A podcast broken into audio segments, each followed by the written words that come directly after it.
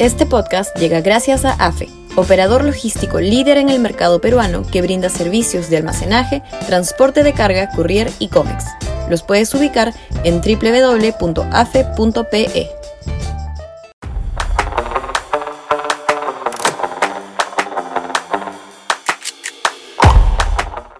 Luz al final del túnel. Sudaca, Perú. Buen periodismo.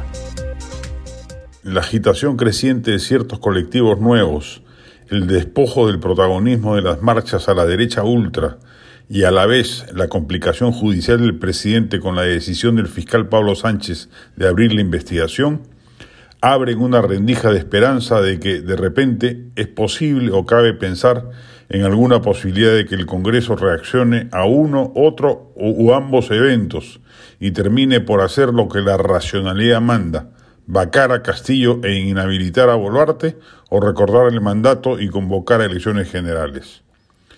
No es un camino fácil, sin embargo. El Parlamento lamentablemente está cooptado en número suficiente por el Ejecutivo con buenas y malas artes y ello torna complicado que se logren los votos para una u otra alternativa. 87 votos es casi imposible, 66 es difícil, pero no inviable.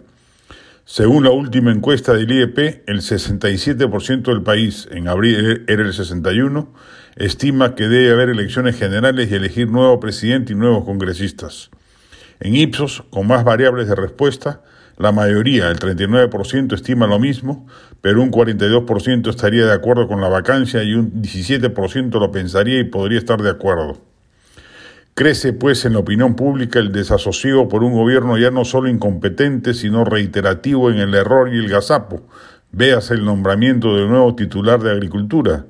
Se espera que ello cale en el alma ciudadana y la calle empiece a movilizarse con mayor contundencia, de modo de poder incidir en los amodorrados parlamentarios. Que no se cante victoria, sin embargo, respecto de que si algo así ocurriese, el Perú estaría presto a encontrar la vuelta a la normalidad y la salida de la crisis tremenda en la que nos ha embarcado Castillo. La desagregación terrible del centro y la derecha y la manutención de las condiciones sociales para que aparezca un disruptivo anti-establishment no nos aseguran de que si hay nuevas elecciones no vuelva a aparecer otro Castillo o alguien aún peor.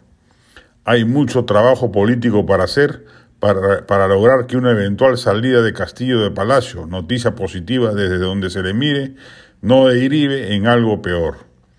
Como están dadas las condiciones, las correlaciones en el centro y la derecha, si se prolonga ese estado de cosas hasta el día que haya elecciones generales, le habrán servido en bandeja de plata el triunfo a un nuevo antisistema que quizás podría ser peor que el actual.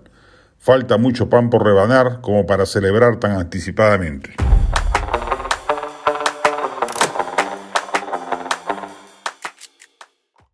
Este podcast llegó gracias a AFE, operador logístico líder en el mercado peruano que brinda servicios de almacenaje, transporte de carga, courier y cómics.